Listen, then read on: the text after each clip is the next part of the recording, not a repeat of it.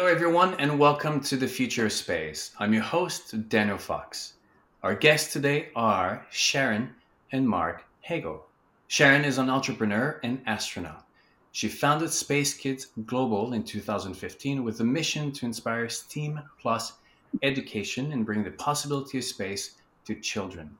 She shares her journey to space and inspires students through speaking engagements at schools, nonprofit youth organizations, science centers, universities, and space organizations. To date, Sharon has reached over 96,500 students globally. And recently, Sharon went up to space along with her wonderful husband, Marc, on board the Blue Origin New Shepard. There's a little laugh over there. Sharon, Marc, welcome to the future of space. Thank you. We're Thank so you so happy to be here. Sharon, Marc, before we get into all the stuff that you've been working and your recent flight, could you share with us three words that capture the essence of space for you?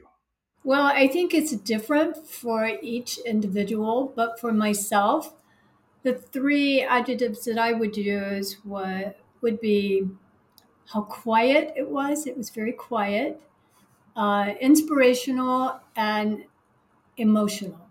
Marc? What about you?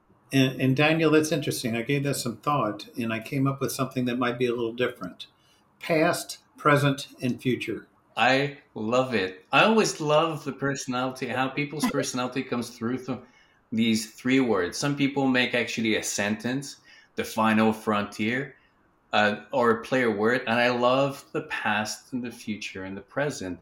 Sharon, I want to zone in a little bit on that emotional. You chose the word emotional. Why was it emotional? You know, I had the opportunity to watch Richard Branson do his flight and stay with the family. And I remember everybody was so emotional, and that surprised me. And I had kind I had forgotten about that until we actually launched. And once you get out there uh, and get into zero gravity, it's it's just different. It's very emotional.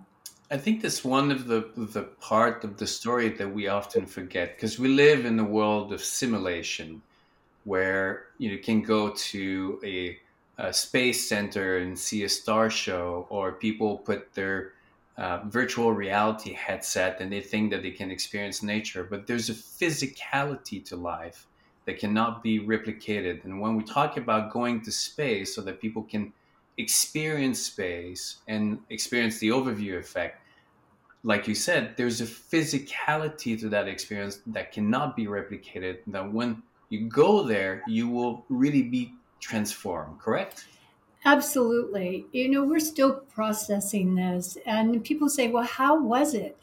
It's hard to describe. You know, you can describe uh, the physical aspects of the launch, and it, it's like a very exciting roller coaster ride.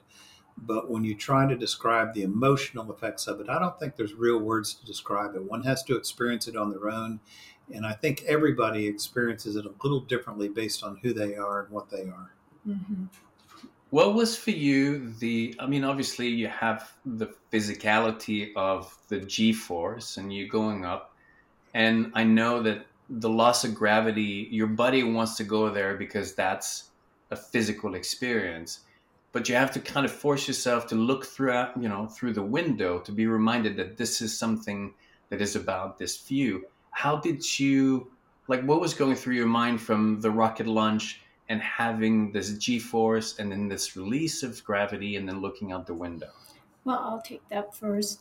Well, we had a plan. Our crew had a plan, and we discussed it prior to the launch while we were training. And we decided that yes, we wanted to do the crew photograph, but we wanted to, to look like we were in zero gravity. So we waited until uh, everybody had their feet off the ground. Uh, I, and then we had we each had our individual plans. So Marc and I wanted to go ahead and do this space kiss, and I had to float over to him. And then we, most everybody in the capsule wanted to just hang on to the window and look at the view. What was yours? we had, uh, in advance of the flight, had an opportunity to do the zero G flight a couple of times. So we've experienced zero gravity prior to this flight. It's not the same because we're in zero gravity much longer here. However, uh, very clearly, we wanted to look out the window and and appreciate the new the new images, the new learning experience, and the emotion associated with deep space. And it, it was particularly interesting for me because my description is the black wall. I mean, it is solid black, very opaque, no reflection, no stars. That was just incredible. Uh, I came away with a little different impression. Um, you know, your the overview effect. We're looking down on Earth, and I walked away putting a new title on Earth. Earth is a satellite in space, no different than many other satellites. And why should why should Earthlings, why should humans not build other satellites and expand their capability and expand the technology and learn from that rather than just live off this satellite that we presently live on and use up all of its resources. Now, Marc, this is like this is a really um, point that I that I try to communicate in the future space is what is the the deeper story, and you you kind of alluded to that, and where why should we limit ourselves or why would life limit itself? Because it's not just about us it's we're the ambassador for life.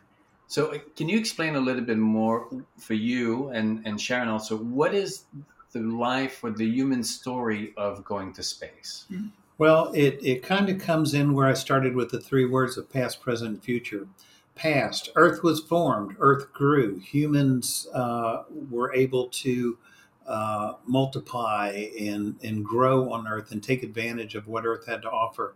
But guess what? The population is starting to exceed the capacity of the planet.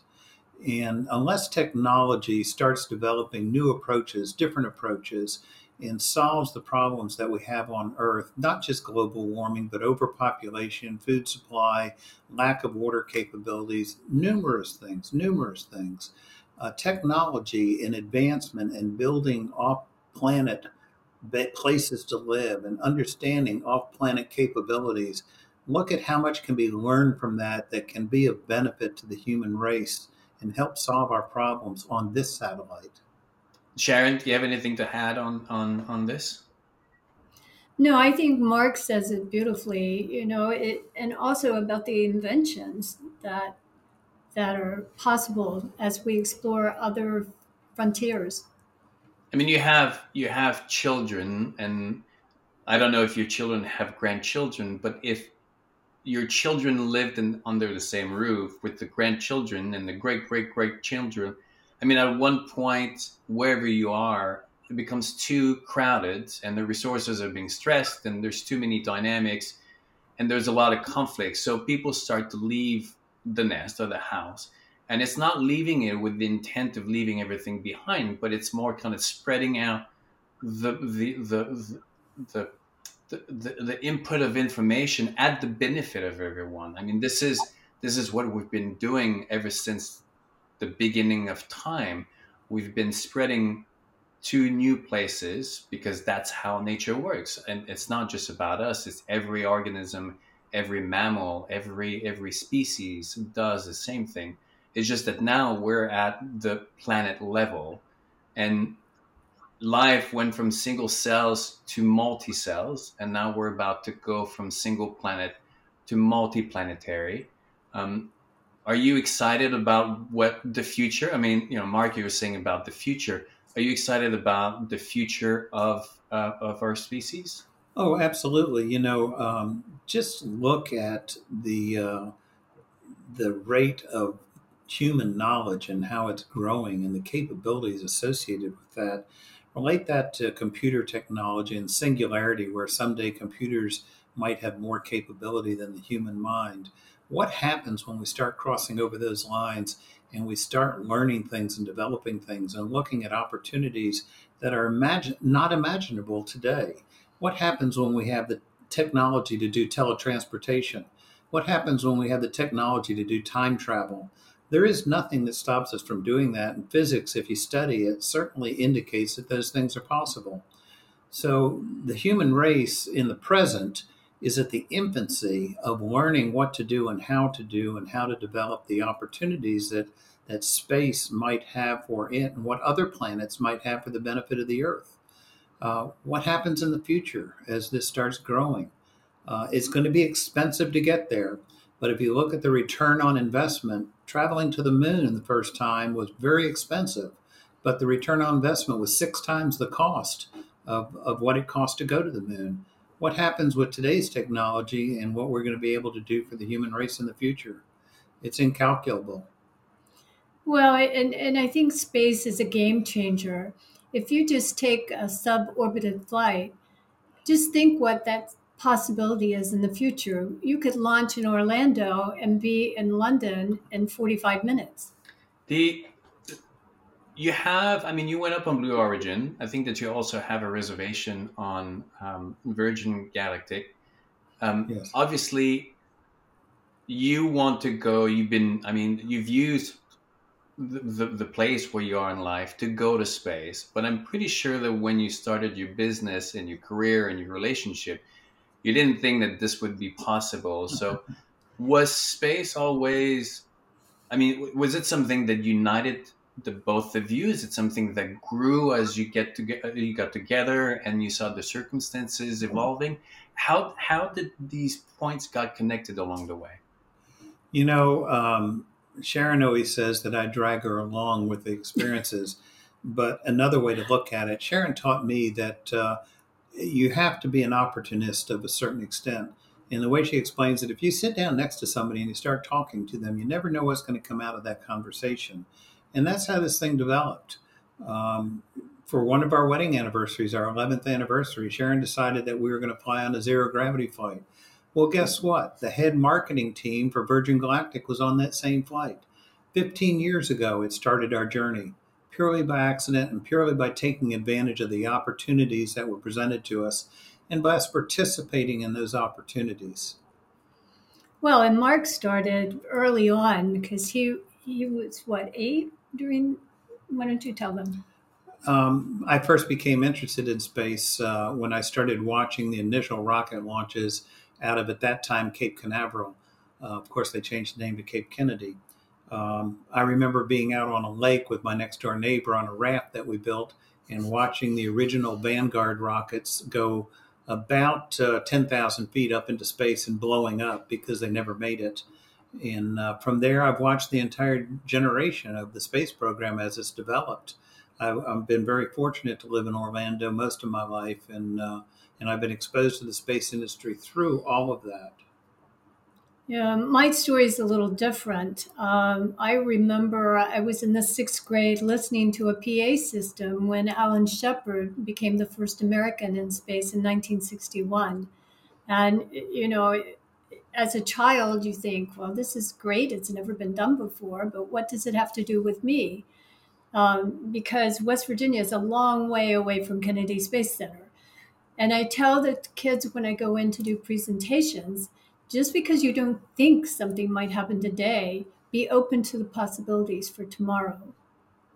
So, Sharon, how did you go from looking at the Shepard, Alan Shepard, and then creating the Space Kids in 2015 and really focusing on STEAM education um, and doing the work that you do right now, just influencing an entire generation of young individuals that now um, have a connection to space that maybe they didn't have uh, had not been for you. Uh, let me go back to talking about the early days because how that all fits together is how exciting it was for us to have listened to Alan Shepard become the first American in space, but also to be able to ride on the vehicle that was named after him. I started Space Kids Global seven years ago when nobody was really focusing on elementary school kids. I remember listening to a lecture here at Rollins College with Dr. Michio Kaku, who said, if you don't have kids hooked in math and science by six and seven, you've lost them You take that with the 3.5 million job vacancies in the STEAM field that's predicted in 2025, and we've got a real issue. We've got to get these kids hooked on math and science and make learning fun through our hands-on projects. And what has been the the most um, enriching discovery of that journey of of Space Kids? The most interesting things that we've learned from the feedback from the kids is how many of them thought that an astronaut was the only job in the space industry. I think it's very important that the children know that there's a whole village, a whole team behind every launch, and that space is for everyone, that we're going to need chefs and doctors and des- clothing designers. Um, that's why we want to make space for everyone. That's why we're bringing the possibility of space to kids. Absolutely. I mean, talking about space is not really just it's not just the destination is the future we go back again to what marc said earlier it's talking about the future of humankind within the context of outer space but everything that is our lives today with health wellness hospitality apparel everything all these little things that we take for granted now have to be considered into this new frontier and that's going to be an entire new economy where people need to develop the skills. So the kids have a kind of a now a blank canvas of of what can be offered to them right? Yes and that's why we're reaching out to corporations that have like-minded businesses and opportunities that we can bring these hands-on projects to the kids um, for example last year we sent 21 science projects to the international space station on a spacex rocket right here in kennedy space center and then we just finished our national essay competition where kids between 8 and 12 years old could write an essay on why I want to go to space. And with our partnership with Zero G, they have given them two seats to fly like an astronaut. Uh, we have one more program coming up this fall, uh, name that satellite. But we need more things like this so that kids have hands on projects, that they become participators, not spectators and we can make learning fun.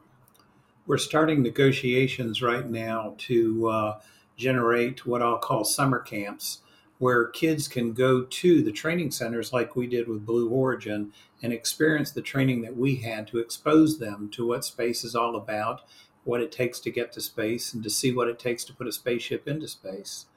Uh, we're also trying to generate relationships, as Sharon said, with corporations where we can set up internships so, not just for the elementary school kids, but as they develop through, let's keep them involved and let's not let them forget what their possibilities are. And let's keep them, keyword, participating. We've got to keep them participating in the program. And if we can get internships with corporations, that does two things it, it encourages the children to stay in the STEM fields. It also offers opportunity for the corporations to generate future employment.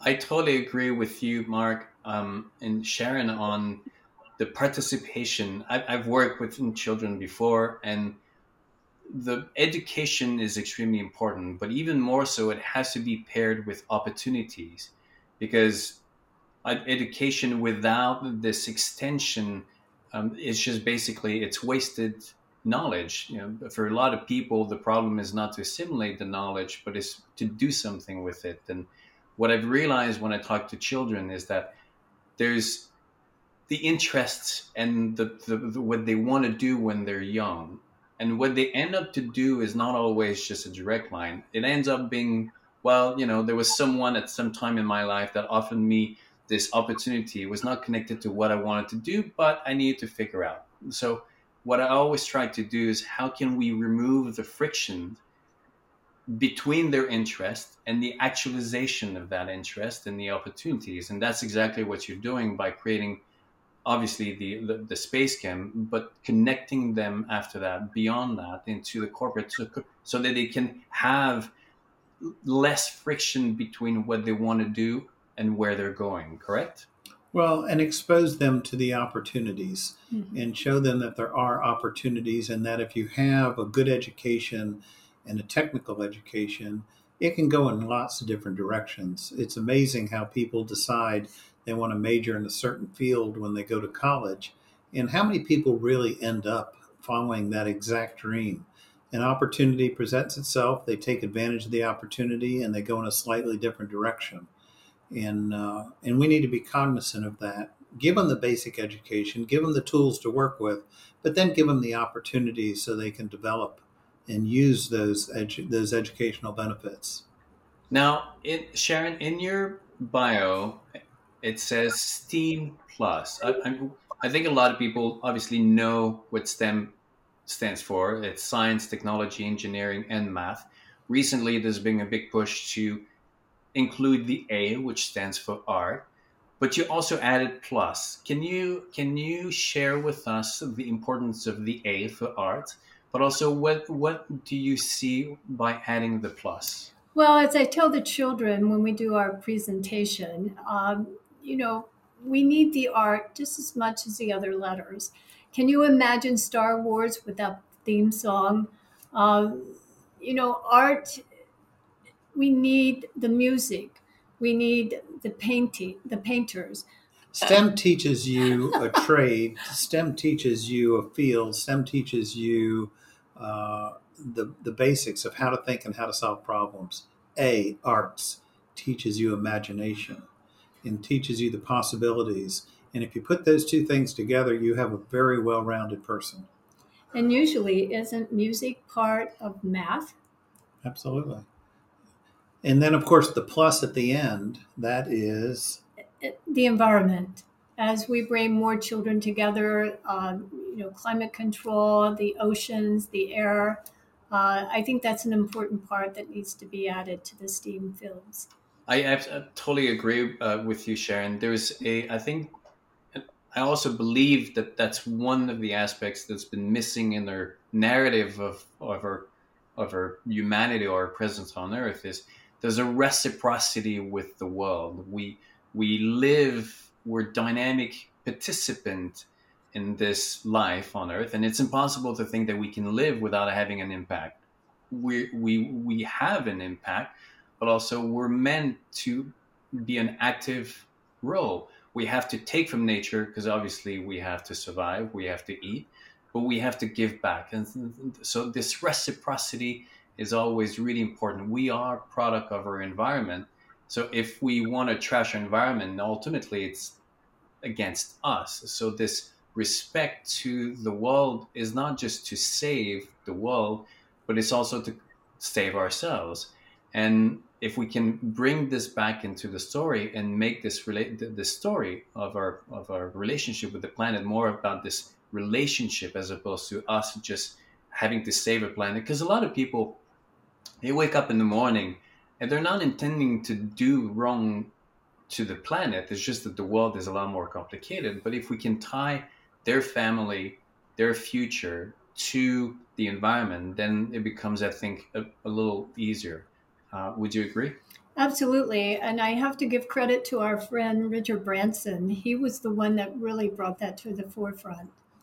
You know, the human race is a race of consumers, and I'm not saying that in a negative manner, it's just what it is. And if you look at the population growth and the consumption rates associated with that, Earth doesn't have a chance unless we figure out some solutions and figure out how to coexist and put it into balance. And putting it into balance means new technology, new inventions that don't exist today, a new way of providing a food source. There's lots of things that have to be developed and uh, a good STEM education develops the ability to start thinking about those things and come up with an imaginative solution. You know, the average age of the person that worked on the mission to the moon back in the 1960s was 26 years old. Young kids don't have boundaries, their imaginations are unboundable, and their ability to solve problems is incredible. And if you put that together with a good education and an understanding of how to approach a problem, what the human race can do is is not restricted in any, at any level. Well, and we see that every day in the private space companies as well. I, there's very few people over 30 because they bring new ideas. And this is if and if we become multiplanetary and we increase the population by x fold, th- this pool of creativity, if it's nurtured correctly, becomes so bountiful. And I, I mean, for me, just wait, like looking into this future of new ideas that we didn't think would be possible, and even having children coming to the table with their own perspective and growing up in a world of of li- limitless opportunity. I mean, this is one of the reasons for me where why I want to take um, with Space 110 16 year old explorers on board Space Perspective so that they can experience looking at the planet when you're 16 at that at that age where you're developing that sense of awareness with the world. Can you imagine what it creates you know for their future? So this this the importance of children into the world of future and increasing the knowledge just brings so much to look forward to as opposed to kind of pointing the finger backward and say how bad of a species we are. It's moving forward with acquired wisdom. Um, i think you would agree on that correct? Oh, the, the wisdom that'll be generated in the future is, is hard to understand today. For example, what happens if somebody invents a platform that we launch into space that collects solar energy of sorts? I don't know what kind of energy. It's something that we'll have to figure out in the future and beams that energy back to Earth so we don't have to worry about the carbon pollution in the atmosphere. What happens, just that one simple little thing, and how that changes the course of, of humanity on Earth? now you are the first couple who went up to space um, I don't I don't know the story at ISS, but maybe you're the first couple, the first two people to kiss in space. We don't know any of the backstories that happened on, on the International Space Station. Are you planning to be the first couple that goes a second time to um, to space? Well, we are the first married couple to fly on a commercial space vehicle, that's for sure. And um, we had a lot of fun doing that. And what better way to experience space but to have your best friend and husband there with you? So we're imprinted for life and we'll always be able to talk about that time and space forever. Um, As far as the future, uh, as Sharon puts it, if there is a Santa Claus, we'll be able to fly uh, all of the major sources of space travel and continue to do it. What? Why is it so?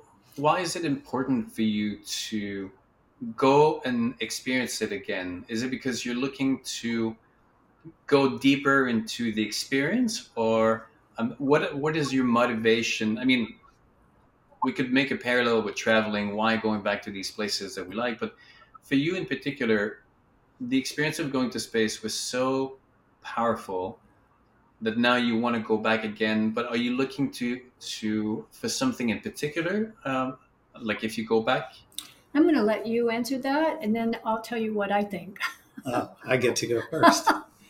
You know, uh, everybody we talk to that has gone to space, without exception, wants to go back. Um, it comes back to what we said at the beginning. It's such an emotional experience and it's very hard to describe.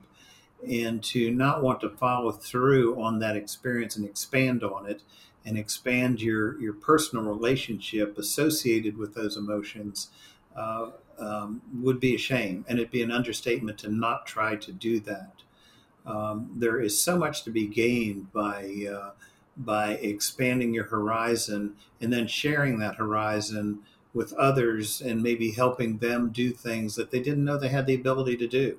That's what Space Kids is all about.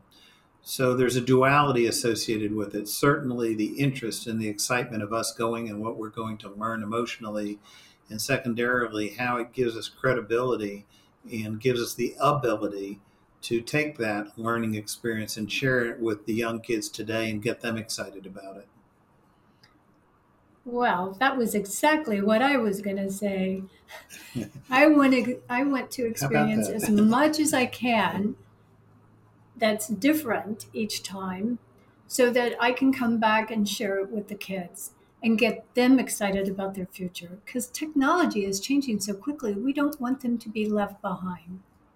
it's um, it reminds me of the day the first time that I jumped out of a plane uh, for skydiving. You know, you spend the entire day in class looking at the protocol, what to do.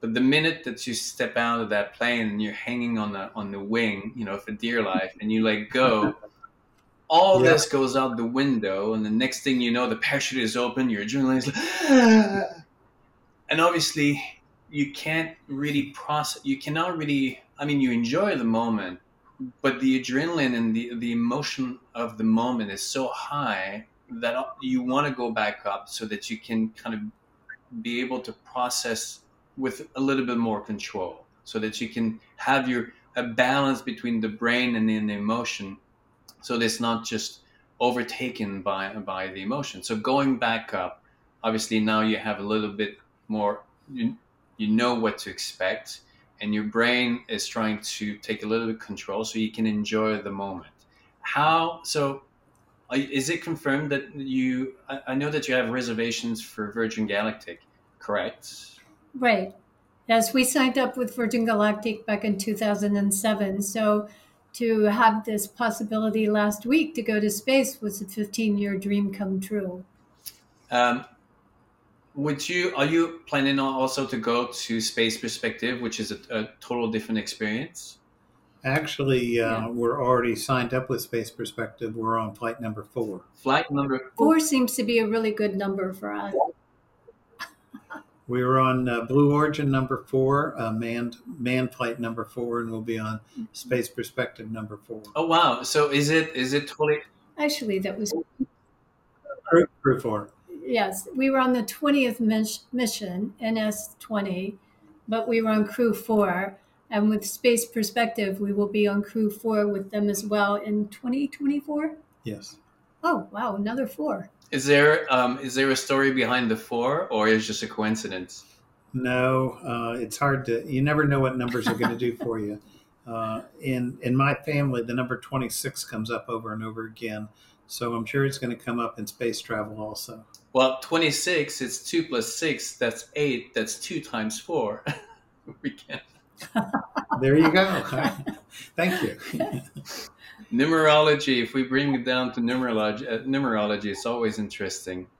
Uh, my, um, I asked my wife the other day if um, when we're about 90 years old, you know, towards the, the, the last uh, stretch of our journey together, if, they, if there would, would be a possibility to get a one-way ticket on a spaceship that goes into either Mars or uh, to beyond, uh, would she agree to, to take it? And she was like, "Yes, I would take it," because of it, the idea of ending this journey on this planet by going to places that very few, or just this embarking, visualizing this future. Um, I think for me that would be the best way if the opportunity would present itself to take this one-way ticket together. Would you two take it?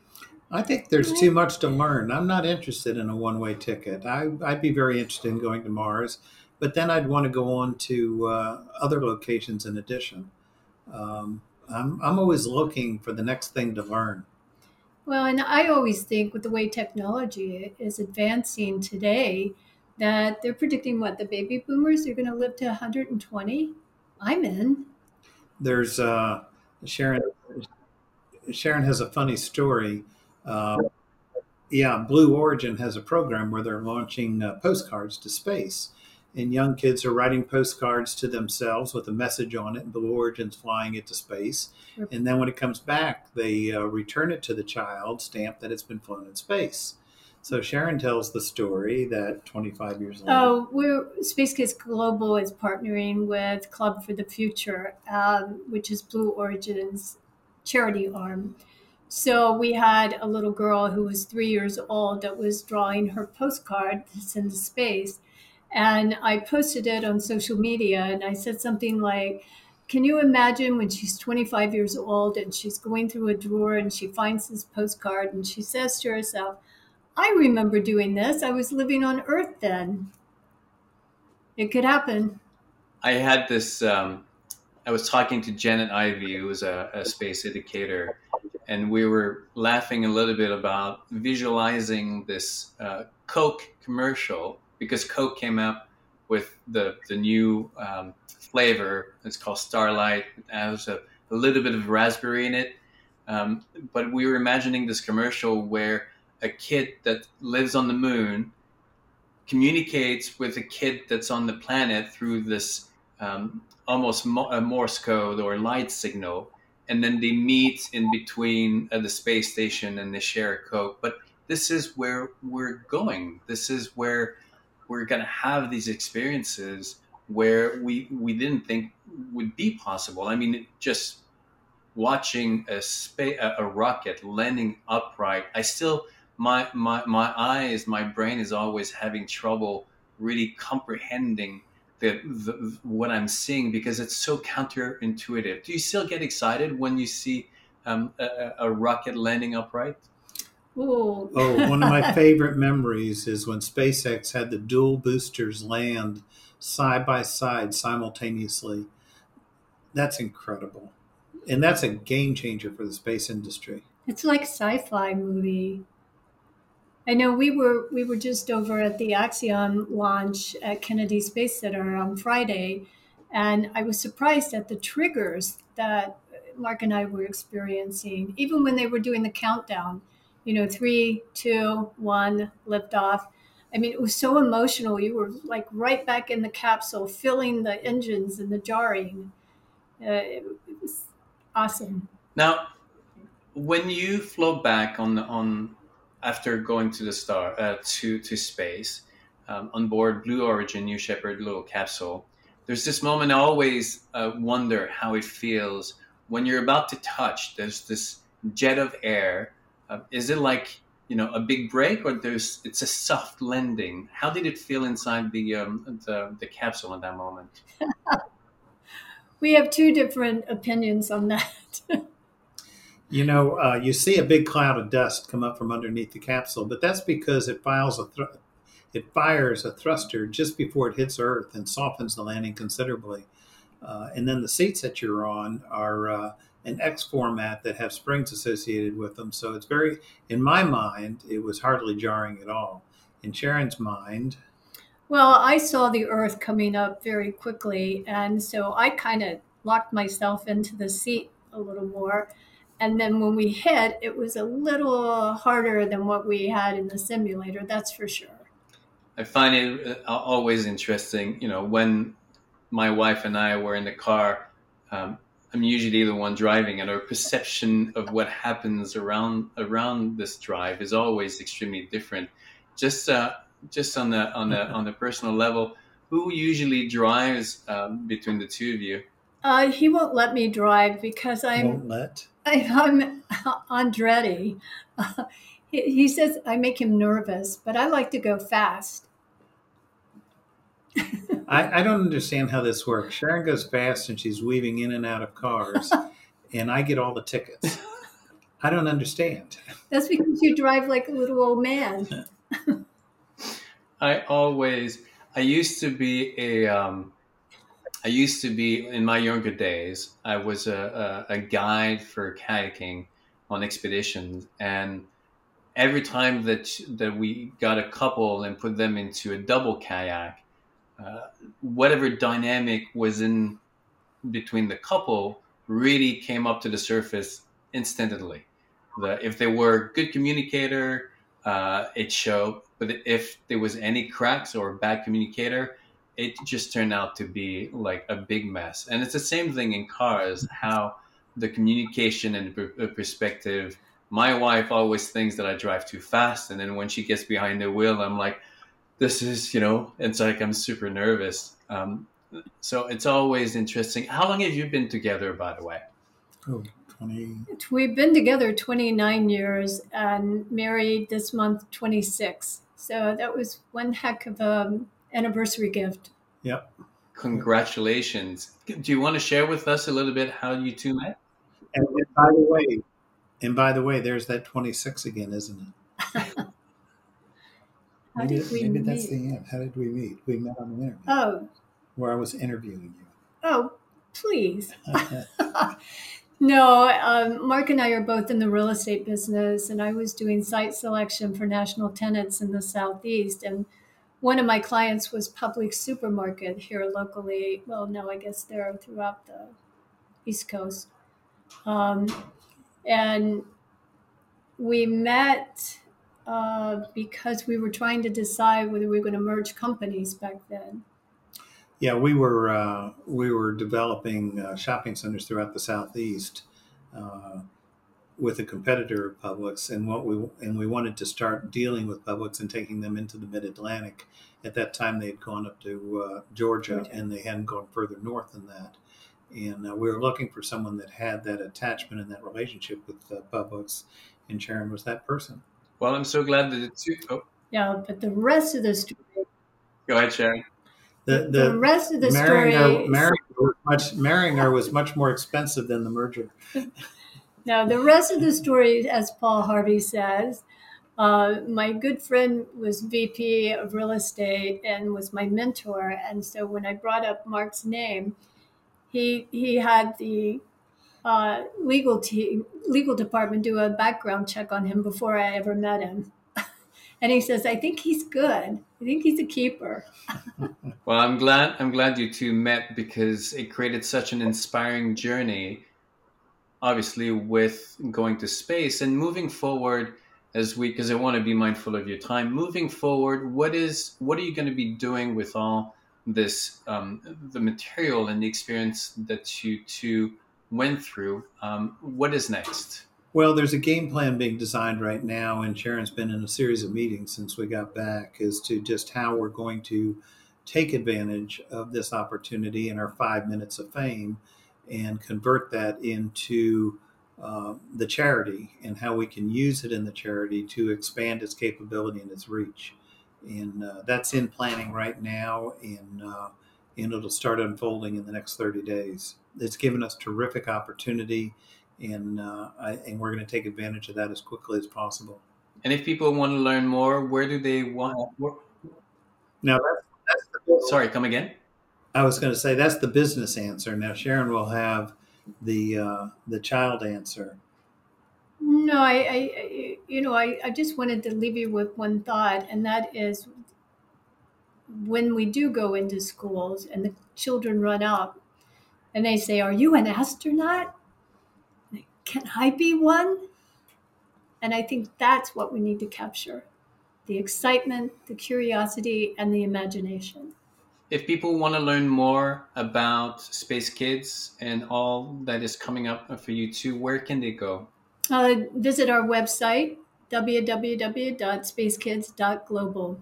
Just be mindful that it's .global and not space just dot be mindful that it's dot global that's the new dot com it is indeed well sharon marc it was a pleasure having you on the future space having this candid conversation about your experience about space about children. Um, i'm looking forward i mean we still do these uh, interviews over zoom. Uh, i think the, the mobility is, is open the opportunities have opened up, but at the same time, mobility is still challenging. I'm looking forward for a path to cross um, so that we can continue this conversation, maybe over a bottle of wine. It's always yes. uh, it's always a wonderful setting to do so. Absolutely. Thank you so much for your support. Thank you, Daniel.